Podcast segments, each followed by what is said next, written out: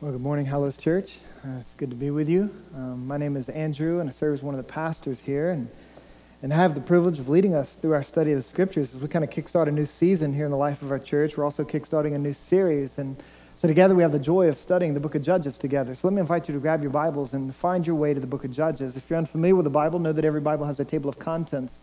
Utilize that resource. It's usually at the front of every Bible uh, to navigate its pages. Find your way to Judges chapter 1. Now, uh, studying a book titled Judges might not excite anyone in this room.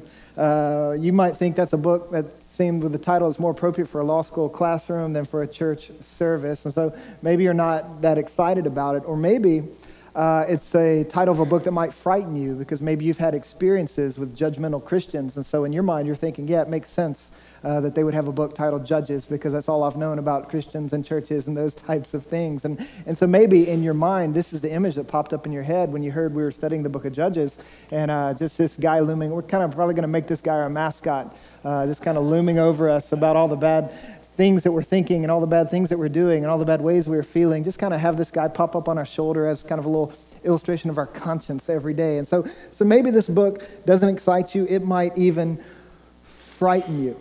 Uh, but if you are suffering from a little PTSD uh, just by virtue of the word judge or the book title Judges, let me just kind of disarm that uh, for a moment because Judges is a title of a book that refers to these 12 uh, men and women that God would raise up throughout the narrative of the book to deliver Israel from specific situations that they put themselves in as a result of their disobedience, as a result of their disbelief, as a result of their lack of faith and trust in the gospel. And so these stories are kind of stitched together throughout the fabric of the book of Judges. And some of you may be familiar with some of them. Uh, you've heard names like Samson or Deborah or Gideon.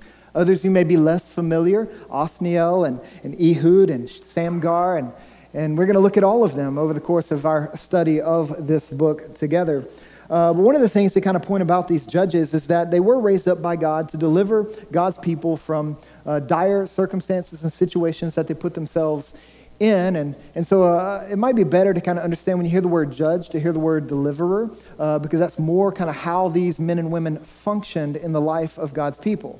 And one thing to recognize as we step into this book is that no one judge ruled over all of Israel at one time. At this time, the nation of Israel is divided up into 12 tribes, and these 12 tribes are seeking to occupy and possess the promised land that God said he would give to Abraham's ancestors, and so they're there to do that, or his descendants, so that they're there to do that. And so you have these 12 tribes, uh, and they're all kind of occupying space and territory that God is giving to them in certain sections and subsections within the parameters of the book of Judges. And so all these narratives that we will look at, they, they, they kind of function in more, more they're much smaller scale than we might uh, be prone to believe when we think, or prone to realize when we study something like this as it relates to the nation of Israel.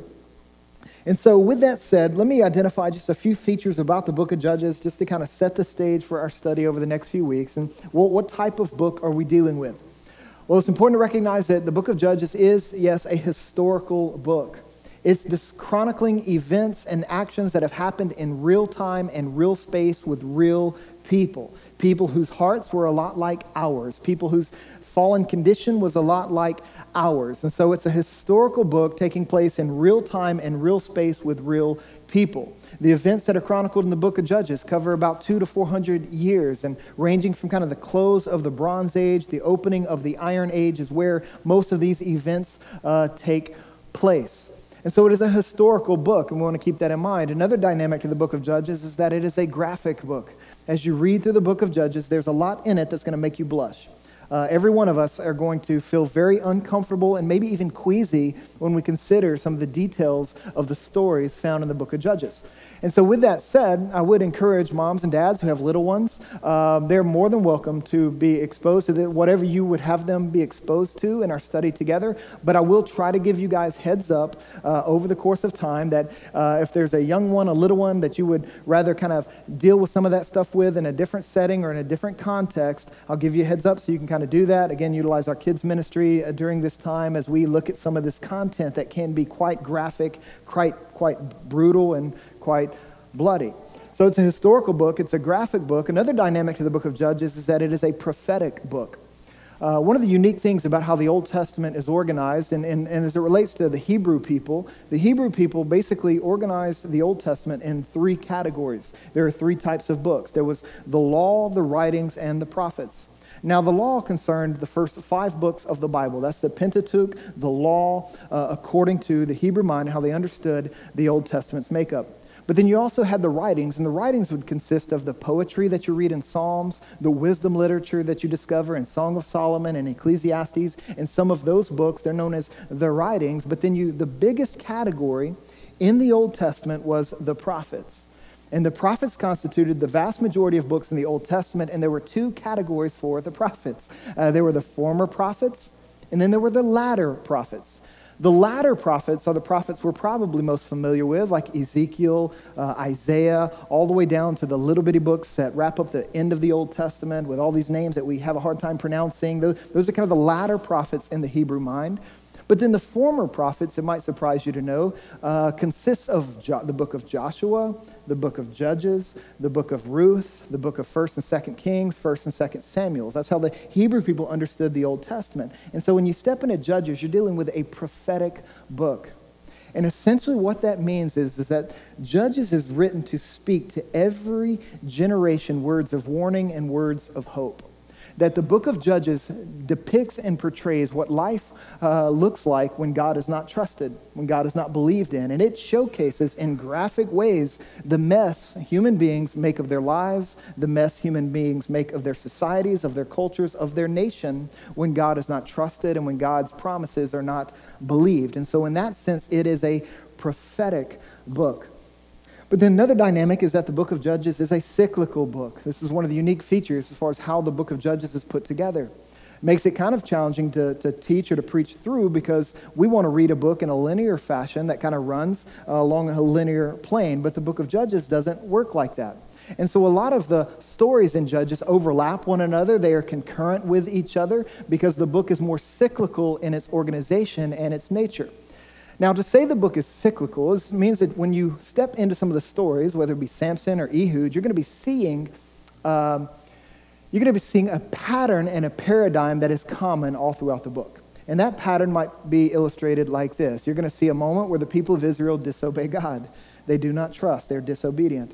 And as a result of their disobedience, you're going to see God bring his discipline or bring his judgment upon them. And that's when, that's when things really get tough in the book of Judges. And so you have disobedience, which leads to discipline. And then, in the midst of being disciplined by God, the people of Israel recognize at some point in time they wake up to the problem that they are in and they become desperate.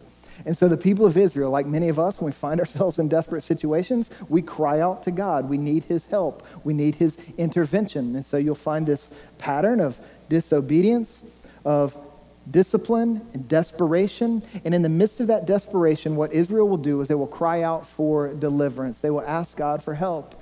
And one of the most remarkable things about the book of Judges is that the book of Judges is, is it showcases God's resolve and his contentment to respond and to deliver his people, to always come through for people who, for many reasons, should have disqualified themselves from being delivered. For many reasons, God should have cut ties with Israel, but he never does. He keeps his covenant, he keeps his promise, and he delivers Israel time and time and time again. So that's kind of the cycle.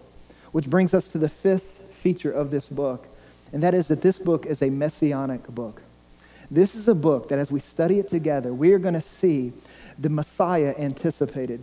We're going to see our need for the Messiah being amplified as we begin to see, you know, we're a lot like the people of Israel, uh, the people of Israel in this book as it relates to our hearts and, and how we are constantly uh, falling down and falling backwards and we're constantly in need of deliverance. And so this whole book has this thrust towards God's ultimate deliverer, the man Christ Jesus, or the God man Christ Jesus. So it is messianic. It is a hopeful book in that regard. No matter how dark and how uh, intense this book gets, there was always a silver lining. There was always a little ray of light looming in the horizon. It kind of reminds me of that moment in The Lord of the Rings where Frodo and Sam are on their quest to destroy the Ring of Power. And there's a moment where they are tempted to give up because everything is too dark, everything is too tough, everything is too intense, and they want to turn back and not follow through with their quest. And then just before throwing in the towel, Sam will look up into the sky, and when he looks into the sky, he sees a star. And in that moment, Tolkien writes that that star, uh, when he saw the star, the beauty of it struck his heart, and he found hope returning. And he considered how the evil and the darkness of that present moment was just a passing thing, that it was temporary. And he was reminded in that moment that there was a light and high beauty that forever exists beyond the reach of darkness. Well, time and time again, as we look into the book of Judges, we're going to be reminded that there is a light and high beauty that forever exists beyond the reach of darkness. There is grace available to the people of God. There is deliverance available to the people of God. There is Messiah King Jesus who lives and reigns to provide for his people and protect his people and deliver his people over and over and over again. And so there's always this ray of hope that we're going to see. And so that means the book of Judges is a messianic book, so to speak. Now, that's the type of book that we're dealing with when we step into this book. When you, when you step into the book of Judges, trying to help you get your bearings for this study, is that the book of Judges kind of breaks down into three sections or three parts. There's a real long prologue or introduction to the book that starts basically where we start today in chapter 1, verse 1, and it runs all the way to chapter 3, verse 6. But then at chapter 3, verse 7, that's where you kind of get into the narratives of Judges or the stories of the Judges, and those stories will take us all the way to chapter 16, verse 31. But then at the very end of the book, you find the real lengthy epilogue from chapter 17 to 21, and that's when things really get graphic, and I'll give you some heads up on that as we get there. Uh, but what we're going to do this week and next week is we're just going to swim or take a swim in the prologue a little bit. And we're going to look at the, this ominous yet hopeful opening to the book of Judges and see what the Lord might have us consider as we study this book together. And so the prologue begins right there in Judges chapter 1. And if you look at verse 1, this is what we read.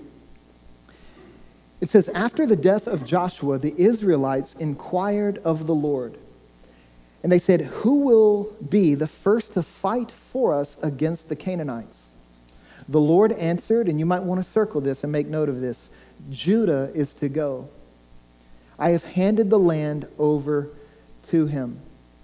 Now, what's interesting about the opening words of the book of Judges is that they echo and mirror the opening words of the book of Joshua. In the book of Joshua, we're told after the death of Moses. But what's different is that after the death of Moses, uh, Moses is, was, had prepared and equipped Joshua to take over. Joshua was a young man when the people of Israel were delivered out of Egyptian slavery, and he was a young man growing up as they walked 40 years through the wilderness. And at some point in time, Moses saw potential in him, and he tagged him as his apprentice or as his, as his assistant. And so he began to spend some extra time with Joshua to prepare him for the moment when Moses would go, and it would be Joshua's time to step into leadership for the people of God. And just before Moses died, or when Moses died, the people of Israel were right were brought right up to the cusp of the promised land. They had not yet arrived in the land that God said he would give them. Instead, they're right there on the edge. Moses dies, and he hands responsibilities over to Joshua and says, You're going to be the one who will take the people of Israel into the promised land and begin to seize it, conquer it, bring it under uh, Egyptian, or, sorry, Israelite ownership. And so there's a moment in Judges, uh, Joshua chapter 1, verse 1 and 2, where we read this. He says, The Lord spoke to Joshua, son of Nun, Moses' assistant. Moses, my servant, is dead. Now you and all the people prepare to cross over the Jordan to the land I am giving the Israelites. And then in the rest of the chapter, in about three or four different ways, God tells Joshua, Look, if you're going to do this, you're going to have to be strong and courageous. You're going to have to trust me because there are going to be moments when you're not going to want to do what I'm telling you to do, but you must be strong and courageous. And the good news of the book of Joshua is that Joshua was.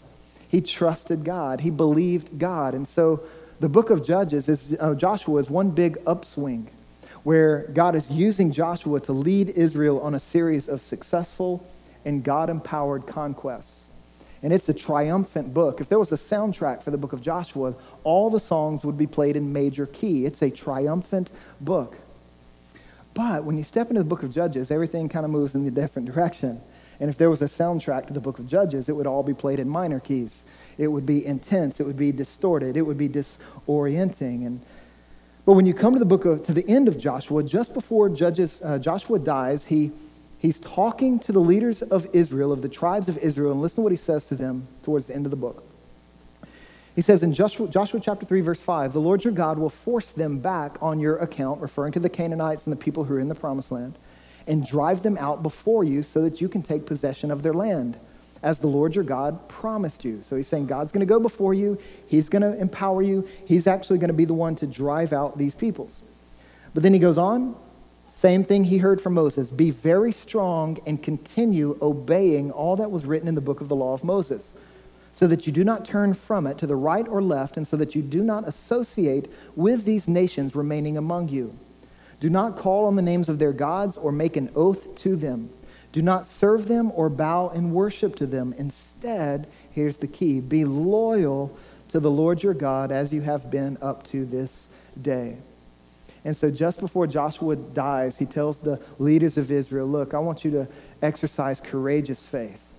Courageous faith in the promises of God. And that's going to be challenging because, as we will learn and as we will discover, is that a courageous faith in the promises of God will always lead us to approach life in an uncommon way or in a different way. And the way I want you to show you that this morning is that when you step into the book of Judges, and as the people of Israel begin to follow Joshua, uh, begin to step into the promised land, and they begin to take over the promised land, so to speak, they are to do so according to the counsel or the will and the ways of God. In other words, God gave them their strategy, and He told them what they should do and what they shouldn't do in order to take the promised land. But what's interesting about the strategy that God would give the people of Israel is that his strategy was very uncommon. It was an uncommon military strategy that they were to employ, and we'll show you this on two ways. One, the people of Israel, when they step into the promised land, they were to go against any people group that they found there. No matter how intimidated they might be, no matter how more technologically advanced they might be, no matter how stronger their military force and might must be, the people of Israel were not to shrink back. They were to go against any military that was in the land. Now, common military policy says, otherwise. Common military policy then, common military policy today says, look, you do not, you do not fight superior armies. You don't go up against bigger armies. You don't go up against better armies. You don't go up against more technologically advanced and skillful or savvy armies. You just don't do it. So, there we're told that Israel is to employ an uncommon strategy because they're to go against everybody even the ones they were most afraid of. But then the second dynamic to it is that the people of Israel were not allowed, and this is very important, they were told by God that they were not allowed to plunder and to enslave any people group in the land. They were to drive them out. They were not to take them in and make them slaves or to plunder their property or to plunder their riches and resources. And again, this is an uncommon strategy because common military policy dictates that you don't drive out weaker peoples. Instead, if there's a weaker people at your disposal, you dominate them, you exploit them for your own economic benefit, your own economic gain.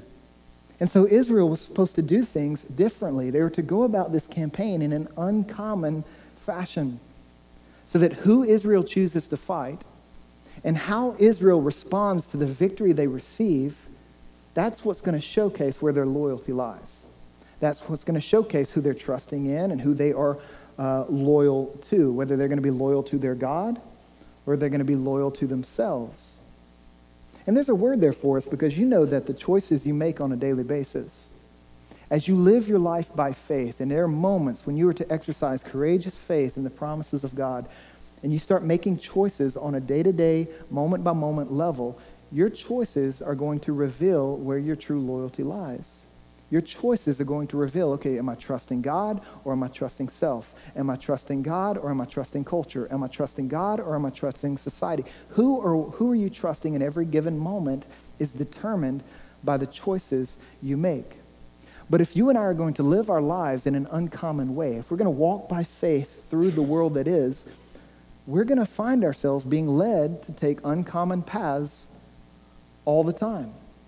This means that as we are faithful to Jesus and we're listening to his guidance and to his word, as we see about what type of men and women we are to be, what type of church we are to be, it means that we're to approach everything in an uncommon fashion. This means that we approach marriage in an uncommon way.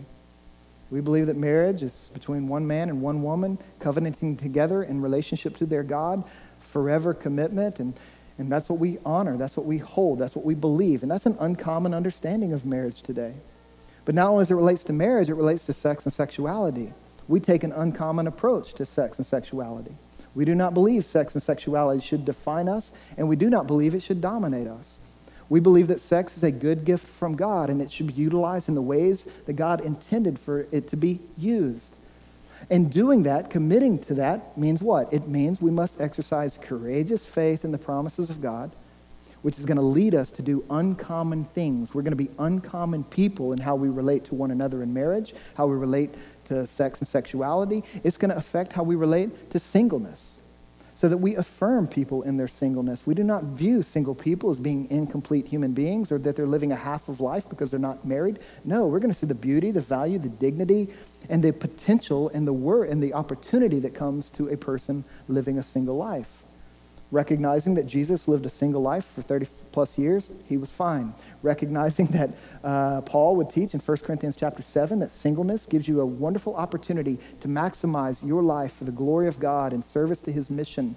And so we don't, we don't put pressure on single people to get married. We do not give the impression to single persons that they are incomplete. No, we affirm them in their singleness and we try to encourage them to approach their singleness in an uncommon way. This means we don't want single people to feel the pressure that they have to get married, and we don't want single people to feel like they don't belong in the life of our church because they're not married. No, all of that is common. That's common outside the church, but it's not going to be common here. We approach life in an uncommon way in every discernible category marriage, sex, singleness, work, ambition. Work and ambition is something that we approach uh, not just to get, but to give. We want to contribute to the flourishing of those around us. We want to work well for the glory of God. We want to bless those around us. We want to work with integrity. We want to go about our jobs in ways that is uncommon. This is what the life of faith does. And this is what the nation of Israel are intended to imitate and illustrate as they go about seizing the promised land that God said he would give them. And so you consider that as you step further into the story. Picking up in verse 3 Judah said to his brother Simeon, Come with me to my allotted territory, and let us fight against the Canaanites. I will also go with you to your allotted territory. So Simeon went with him. Verse 4 When Judah attacked, get this, the Lord handed the Canaanites and the Perizzites over to them. So you find the Lord making their conquest successful, He's giving them victory. Now, just to pause there, because this is one of the features in Judges that can cause some Christians to be embarrassed by this book. And it's one of the features of the Bible that we are, uh, that many people may be offended by. I mean, why would God tell Israel to conquer the land of Canaan and to defeat peoples that were living there?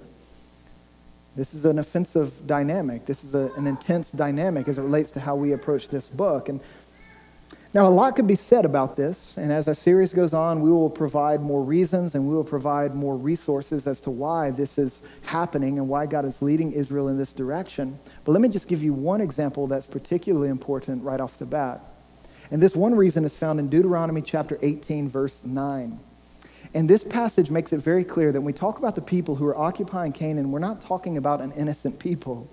We're not talking about a morally neutral people. We're talking about people who were created by God, people who rebelled against God, people who were, um, people who were uh, accountable to God. And so Deuteronomy makes this quite clear in Deuteronomy chapter 18. When you enter the land the Lord your God is giving you, do not imitate the detestable customs of those nations. No one among you is to sacrifice his son or daughter in the fire practice divination, tell fortunes, interpret omens, practice sorcery, cast spells, consult a medium or a spiritist, or inquire of the dead, all of which archaeologists and histories have discovered to be quite common practices by the Canaanite peoples who were living in the land at that time. Then he goes on everyone who does these acts is detestable to the Lord, and the Lord your God is driving out the nations before you because of these detestable acts. You see, the primary reason, the primary purpose, for driving out the Canaanites wasn't vengeance, it wasn't uh, to, economic, to, to give Israel an economic leg up on all the other peoples in the land. The primary purpose for it was spiritual. And the people who were living in the land of Canaan were not innocent. They were wicked, they were brutal, they were sinful people. And so there's a sense in this very unique period of time that is not to be repeated by any other nation in the world today so that no nation can consciously say, We are God's instrument of judgment on other nations, driving them out. Nobody can say that today. But back then, there's a sense in which Israel was being used by God as an instrument of judgment upon the people in Canaan who had rebelled against God and who were giving themselves to some very wicked and some very egregious, atrocious practices. To show you that, you just keep reading in the chapter. You step into verse 6. This makes verse 6 incredibly important. Because as they were being handed over the Canaanites and the Perizzites, it says they struck down 10,000 men in Bezek they found Adonai Bezek, and now Adonai isn't a name, that's a word that means ruler. This is the ruler of the people that are being targeted here. And they fought against him and struck down the Canaanites and Perizzites. Verse 6 When Adonai Bezek fled, they pursued him, caught him, and cut off his thumbs and big toes, saying, You cannot play Xbox anymore. And they cut off his thumbs, they cut off his big toes. But then notice how Adonai Bezek interprets that moment. And there is so much irony in what he says. As you and I might hear that and be offended, thinking, well, why would Israel treat him like that? Adonai Bezek has a completely different interpretation of his own experience. And listen to what he says. He says, 70 kings with their thumbs and big toes cut off used to pick up scraps under my table. God has repaid me for what I have done. They brought him to Jerusalem and he died there. So, what that means is that Adonai Bezek recognized what was happening to him as a, as a work of justice. That he was reaping what he had sown. He was experiencing the consequences of the atrocities he had committed. And so here you're given an ironic picture of the judgment of God coming into this man's life. You know, one of the ways we want to think about God's judgment and God's justice as it relates to how it kind of shows up in ordinary ways throughout history and even in our lives today when we find ourselves in these moments is that God's judgment tends to show up when He gives us over to our desires. When He lets us go the way that we choose for ourselves and do the things that we choose for ourselves, and He hands us over to that which we desire, He hands us over to that which we want, and then we find that what we desire or that what we want just leaves us in devastation.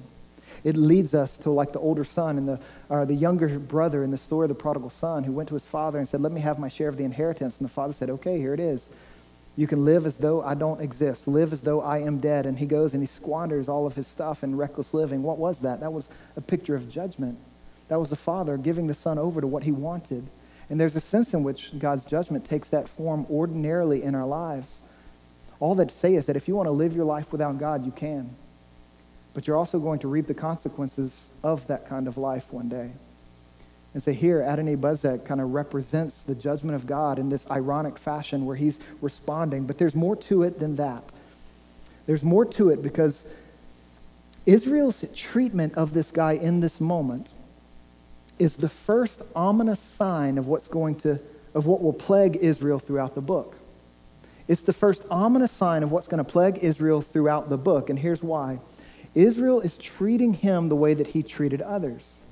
He, they cut off his big toes and his thumbs, and, and he's like, Yeah, I used to do the same thing to people. So, in other words, Israel begins to adopt the Canaanite customs in this moment.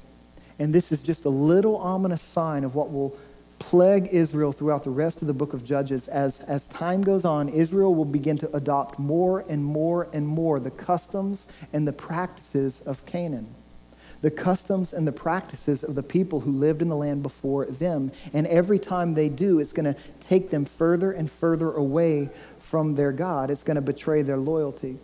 This is why one scholar would say that the book of Judges, they describe Judges as the Canaanization of Israel, of Israel becoming like the nations rather than living as a light to the nations. And that was a huge problem. And the first sign of that is when Israel treats Adonai Bezek in this in this way. Now, let me say for a moment, just, uh, you know, you know that we are a church and our name is the Hallows Church. And let me just explain a little bit about why that is in light of this. You see, the word hallowed means to, it means uncommon. It means sacred. It means unique. And so when we say that we, we identify ourselves as the Hallows Church, we're recognizing that in our worship, we want to hallow God. We want to treat God in an uncommon way. We want to exalt him and lift him up above every other person, place, or thing in our lives. We want God to be God. That makes us a worshiping people who want to hallow God, treat him in an uncommon way. But then at the same time, there are words all throughout the New Testament that that are used in reference to the church that are related to the same term. And so, on one hand, yes, we want to be people who hallow God, who relate to Him in an uncommon way. But we also recognize that God relates to His people and as, as hallowed people, as unique people, as uncommon people. Meaning, He sets us apart in the world that is to live uncommon lives, different lives, unique lives. And so when we call ourselves the Hallows Church, we're, we're embracing our calling to love God with all of our heart, soul, mind, and strength, which is quite uncommon. And we are embracing our calling to love our neighbors as ourselves, which again is quite uncommon. And so we want to be the Hallows church in this regard who is relating to God in an uncommon way, relating to each other in an uncommon way, relating to our city in an uncommon way. We want to avoid the Canaanization of the church, so to speak. There's a guy by the name of C.H. Spurgeon who said back in the day that the reason why the world, the church has so little impact where she is is because the church looks so much like the world, essentially, that it's hard to tell the difference between those who are trusting in the gospel, loving Jesus, and those who aren't.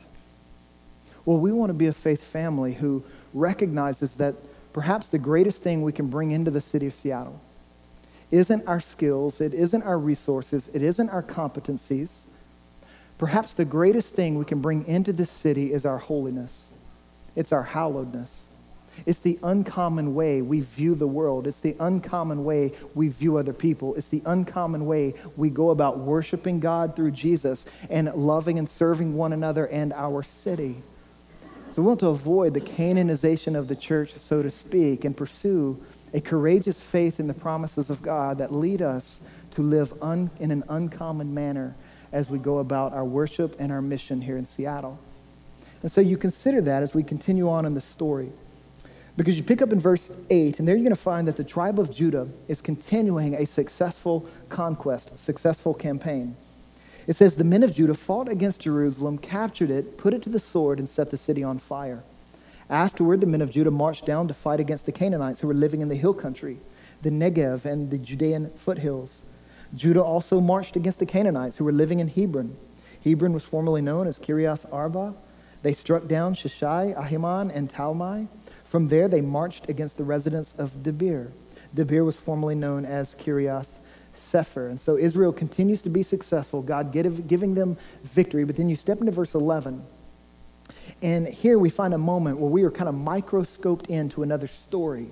In the midst of this opening chapter, you had that first micro, microscope story in Adoni Bezek, and here you have another one, but this one is of a different sort. The first one was negative, kind of illustrating justice and Israel's compromise. This one is positive. Check it out beginning in verse 11. It says, From there they marched against the residents of Debir. Debir was formerly known as Kiriath Sefer. Caleb, who was Joshua's pal, who helped provide assistance to him, whoever attacks and captures Kiriath Sefer, I will give my daughter Achsah to him as a wife. This is why we're not doing public reading right now. Um, to help you guys. So, and me. So Othniel, um, Othniel is one of the judges that we're going to learn about in a few weeks, son of Kenaz, Caleb's youngest brother, captured it, and Caleb gave his daughter Achsah to him as his wife. When she arrived, she persuaded Othniel to ask her father for a field. As she got off her donkey, Caleb asked her, What do you want? And she answered him, Give me a blessing, since you have given me land in the Negev. Give me springs also. So Caleb gave her both the upper and lower springs. So here's what's happening you have this woman who's married to Othniel, and she tells her husband, when we get to my dad, I want you to ask him for land that we can live in, that we can occupy within the promised land parameters. But then, uh, before Othniel could even get to the dad to ask him, she jumps off her donkey, horse, whatever, and runs to him, and she asks for it.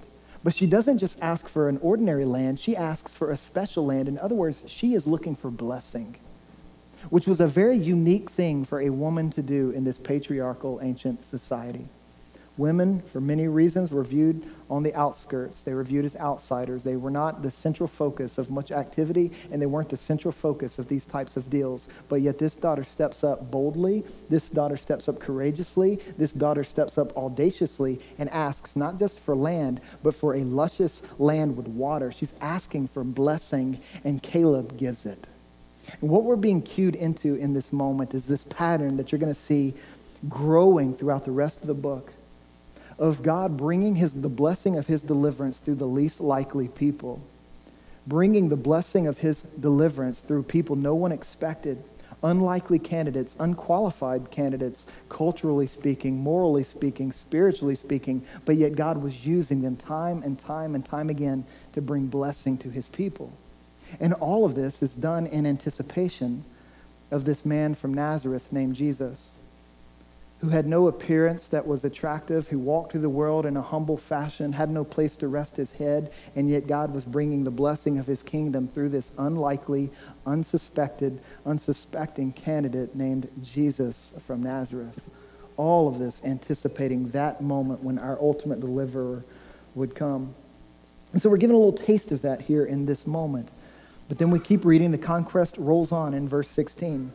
It says, The descendants of the Kenite Moses' father in law had gone up with the men of Judah from the city of Palms. Palms is a reference to Jericho, a city that they conquered back in the book of Joshua, to the wilderness of Judah, which was in the Negev era of Arad. They went to live among the people.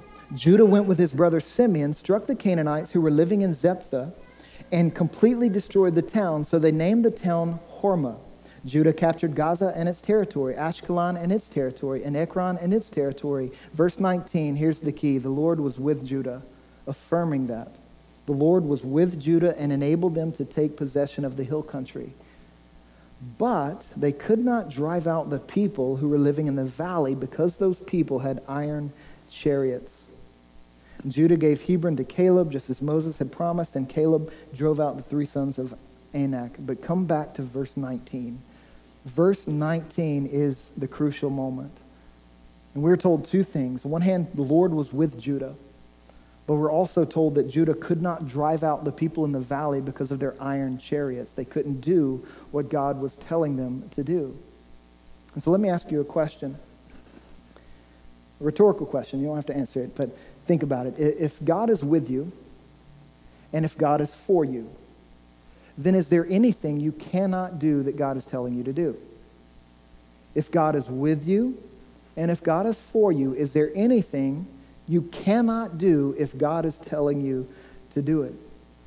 Just kind of hold that question in your minds, and then what you're going to find from verse 19 on down to the rest of the chapter is this snowball effect. Everything starts moving rapidly downhill, picking up steam, and so you next have just after Judah's failure here in verse 19, it's followed by the failure of all the other tribes. You have the house of Joseph, who cut corners and brokered a deal with the Canaanite, who then uh, just built a neighborhood, a neighboring town within the parameters of the promised land. You have Manasseh, who failed in their efforts, but notice what Manasseh does in verse 28. When Israel became stronger, they made the Canaanites serve as forced labor. They're taking them as slaves and never drove them out completely. Verse 29, Ephraim failed. Verse 30, Zebulun failed. Verse 31, Asher failed. Verse 33, Naphtali did not drive out the residents of Beth Shemesh, but made them serve as their forced labor. Verse 35, we see another failure by the house of Joseph, who made the Amorites, again, serve as forced labor. So from 19 on, you just have a snowball effect, cascading calamity as the people of Israel are failing time and time and time again. Now, there's a guy by the name of Timothy Keller, who pastors a church in Redeemer, he, uh, uh, pastors a church in New York City called Redeemer Presbyterian. And he wrote a little book on the book of Judges, a little commentary, and I find it quite helpful. And this is what he says. He summarizes all of chapter 1 this way. He says, Taken on its own terms, chapter 1 reads like a collection of Israel's press releases about their campaign. It is their spin on why they weren't as successful as we or as God might have expected. As we read, we are lulled into sympathy with the Israelites. When we are told that they could not drive out the Canaanites, we are inclined to agree and say, well, they did their best. And so we want to sympathize with, it, with them in this regard. Believing, we want to, that Israel did their best, but not only did they do their best, they did practical, sensible things. I mean, from a, from a godless perspective, you can say it's entirely practical and entirely uh, sensible for a nation to make another nation their slaves to build their nation on the backs and on the shoulders of other laborers. So they're doing practical things, they're doing sensible things, they're doing their best, so to speak. And we want to think about that because we might, we might say, well, can we really slight them? Can we slight them from trying really hard? Can we slight them from being practical? Can we slight them from being sensible? Well, when you turn the page in your Bible to chapter 2, you're going to learn God's perspective. And God has a completely different assessment of what's going down with the people of Israel and all the tribes in chapter 1. You turn over to chapter 2, and here you got God's assessment of Israel's choices. And listen to what he says. It says, The angel of the Lord went up from Gilgal to Bochim and said, I brought you out of Egypt and led you into the land I had promised to your fathers. I also said, I will never break my covenant with you. You were not to make a covenant with the inhabitants of this land. You were to tear down their altars, but you have not obeyed me. We might say, well, they tried really hard. They did practical things. They did sensible things. But God says they did disobedient things. He says, You have disobeyed me. What is this you have done? Therefore, I now say, I will not drive out these peoples before you, meaning you're going to get what you desire. You want them in the land? I'm going to leave them in the land. And this is what's going to happen. They're going to become a thorn for you. This is God's judgment. They're going to be thorns in your side, and their gods, their idols, their false gods will become a snare and a trap to you. They will suffocate life out of you. And when the angel of the Lord had spoken these words to all the Israelites, the people wept loudly. So they named that place Bochim, which means weeping, and offered sacrifices there to the Lord. So here's what I want us to think about Israel tried, but in the end, they said they couldn't do it. And so they failed over and over and over again. But if we're reading this passage correctly, when Israel says we tried but couldn't, God looks at them and says, No, it's not that you couldn't, it's that you wouldn't. Because the issues in your heart and the issues in your obedience have nothing to do with how strong you think you are. Everything has to do with how strong you think I am and whether or not I am with you and whether or not I am for you. You are saying you can't, I am saying you won't. You know, there are sometimes in Christianity today where people will counsel one another by saying things like, you know, God's never going to give you more than you can handle. And we'll counsel one another with that statement God will never give you more than you can handle. But if we're reading the Bible correctly, nothing is further from the truth. God never promises not to give you more than you can handle. In fact, much of life you cannot handle. But what God does time and time and time again is He brings us into seasons, into stretches, into a way of life that says, Look, I can't do this apart from your grace. I can't do this apart from your presence. I can't do this apart from your promise. I can't do this apart from your power. So it's not that God gives us things that God will never give us more than we can handle. No, He's going to give us more than we can handle, but He's going to say, Look, I'm going to be enough for you. I'm going to go before you. I'm going to fight for you. I'm going to win for you. I'm going to show you how adequate and sufficient and strong I am on behalf on your behalf. This is God's promise, and that's what we rest in. And so when we are tempted to say things, I can't handle this, I can't do this, God is always looking at his people and saying, Look, it's not that you can't, it's that you won't. You're not trusting me, you're not believing me. And that's the problem. Let me ask, where are some areas in your life right now where you may be saying, I can't, and God may be saying to you, No, it's not that you can't it's that you won't. Maybe it's in the area of your integrity where you're saying, Well, God, if I were totally honest in my job, I'd lose it. You can't expect me to play fairly in this field and survive. And you're saying, I can't. And God's saying, No, it's not that you can't. It's that you won't. You're not trusting me to provide. You're not trusting me to be enough for you. Maybe it's in the area of personal forgiveness, and you say, Well, I know I should forgive someone, but I just can't. Their offense of, to me was too deep, too dark, too great. And God is looking at you. And He is saying, Look, it's not that you can't, it's that you won't. And we consider the teaching of Jesus when He says, Look, those who have been forgiven by me are going to forgive others. Yes, it's hard. Yes, it's challenging. But with the power and the presence and the promises of God in your life, it's possible.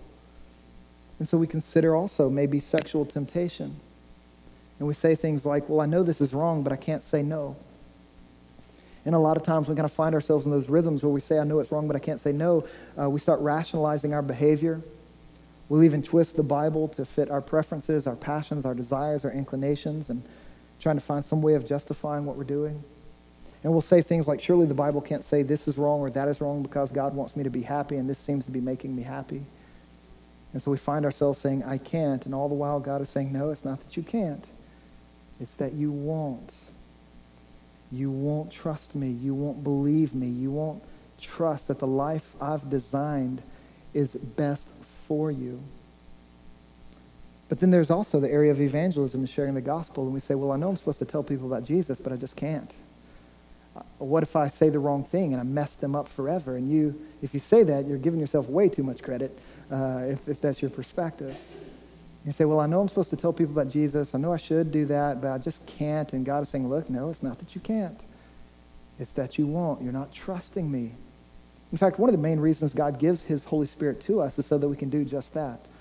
In Acts chapters 1 and 2, we learn that God gives his Holy Spirit primarily so that we can be witnesses, so that we can testify to his grace and his goodness and talk about Jesus. So it's not that we can't, it's that we won't.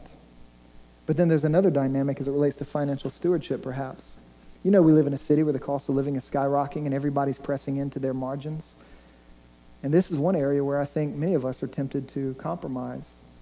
This is one area where we're tempted to say, I can't. And we say, well, I can't give to the church and support the church. I can't give to bring relief to the poor. I can't give to, to help advance God's kingdom in the world because I'm already strapped I'm already strapped with all my other commitments, and the cost of living here is too high, and you're saying, I can't. But once again, I believe that God is saying, no, it's not that you can't, it's that you won't. You won't trust me to provide for you. You won't trust me to give you what you need. You won't trust me to be all that you need and then some.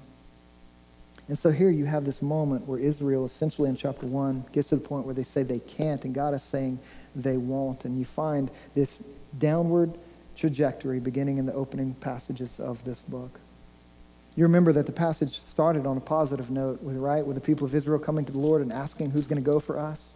And it starts high, but it ends low. It ends with the people of Israel weeping before God, and they seem in this moment to have hit rock bottom. And the question remains is there any hope for them to returning to verse 1? Is there any hope for them to get up out of this pit that they've found themselves in at the end of this passage? And I believe this is a question that each and every one of us have had at some point in time in our lives and in our journey with Jesus.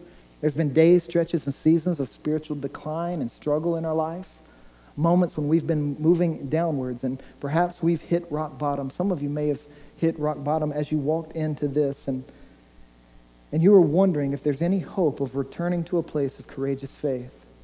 Is there any hope of returning to a place of courageous faith in the promises of God?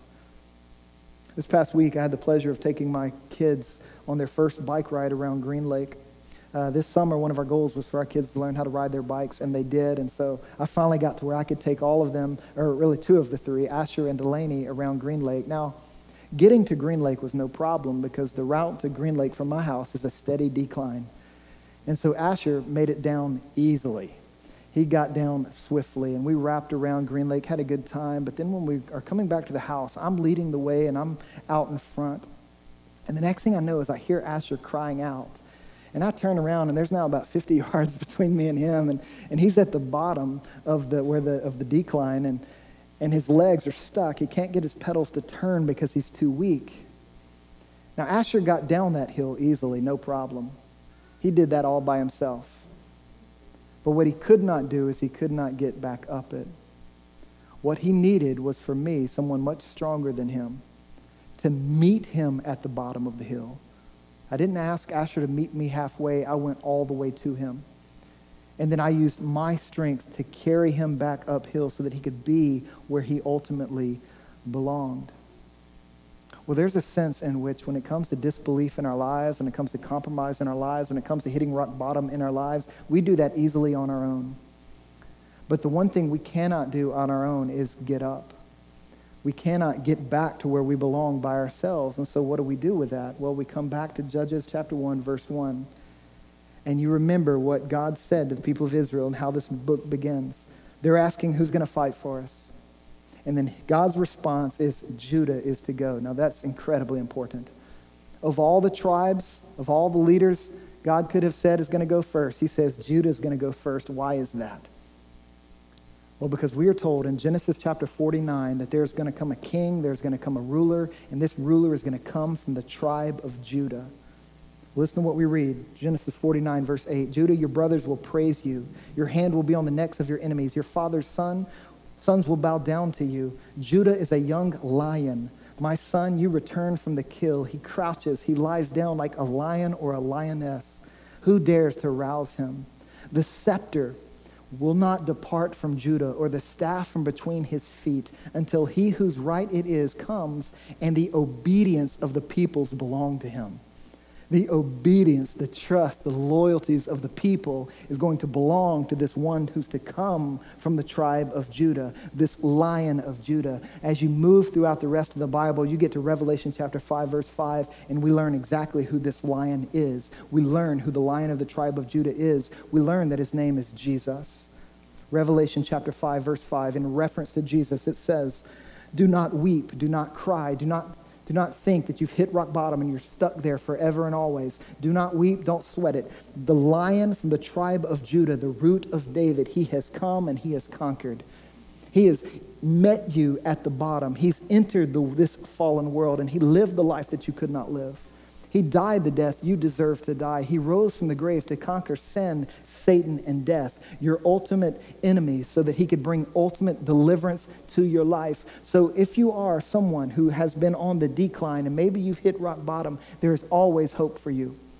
But that hope is not going to come to you because you somehow get moral, you somehow get strong, you somehow start looking to yourself to fix your life. No, hope will only come when you turn your eyes to Jesus and you fix your eyes upon the crucified and risen Messiah and you let the lion of the tribe of Judah to come into your life and to drive out disbelief, to drive out unbelief, bringing you into the life that he desires to bring you into.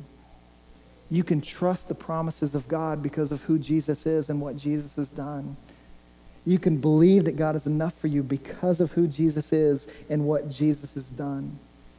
And this is what he's done for all of us. He's met us at the bottom so he could bring us to the top. Let's pray.